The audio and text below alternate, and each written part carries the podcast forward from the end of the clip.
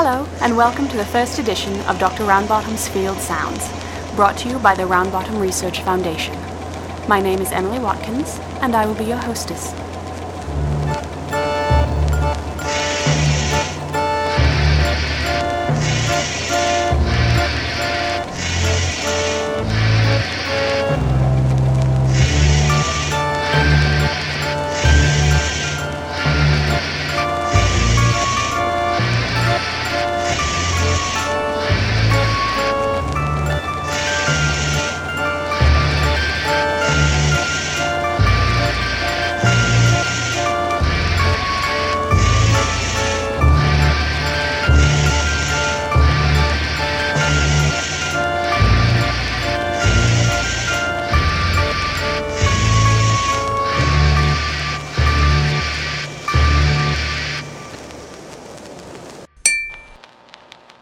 Today, we have what I'm told is a lovely recording, made in the brambles of the park less than a fortnight ago. Julius himself would like to be here to provide insight into this recording, but he is sadly still recuperating from the experience. He wishes you all well, and believes in me, and and I'm quoting here from his note. I leave you in the capable hands of a keen scientific mind. Please do not be alarmed by her feminine nature, as Miss Watkins is nearly as knowledgeable of this matter as I. Well, we will have to see about that, I suppose. The doctor has of late found much interest in the mating calls of the many species of fairy native to the park.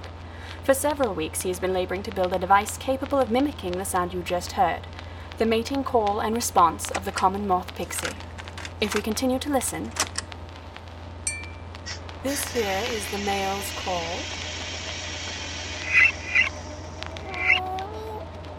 And here is the female's demure response.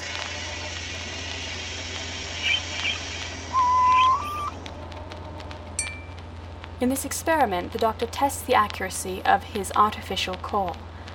As moth pixies can be quite a nuisance in the city, he believes that their mating calls could be used to lure pests away from gardens and into live traps.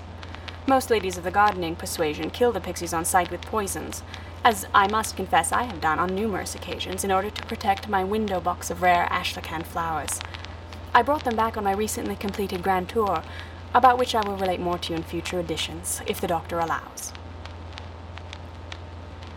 Now, let's see.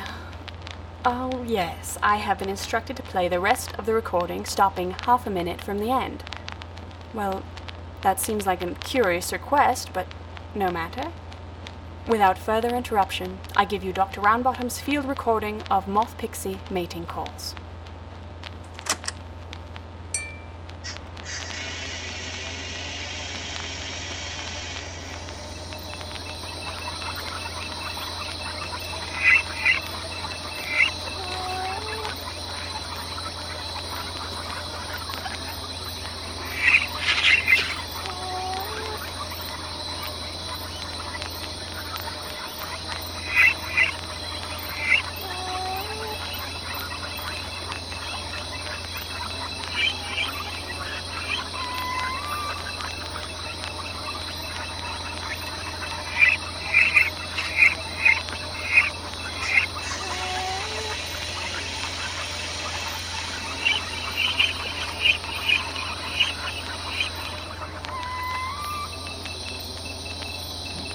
Well, that, that's a curious reaction.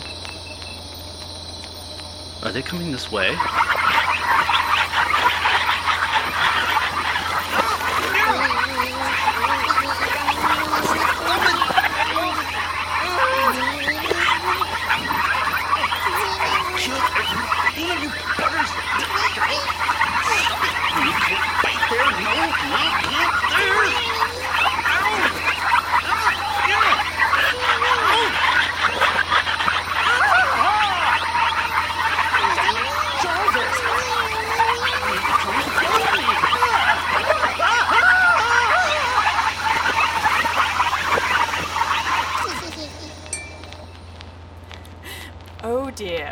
I seem to have accidentally let the recording play to completion.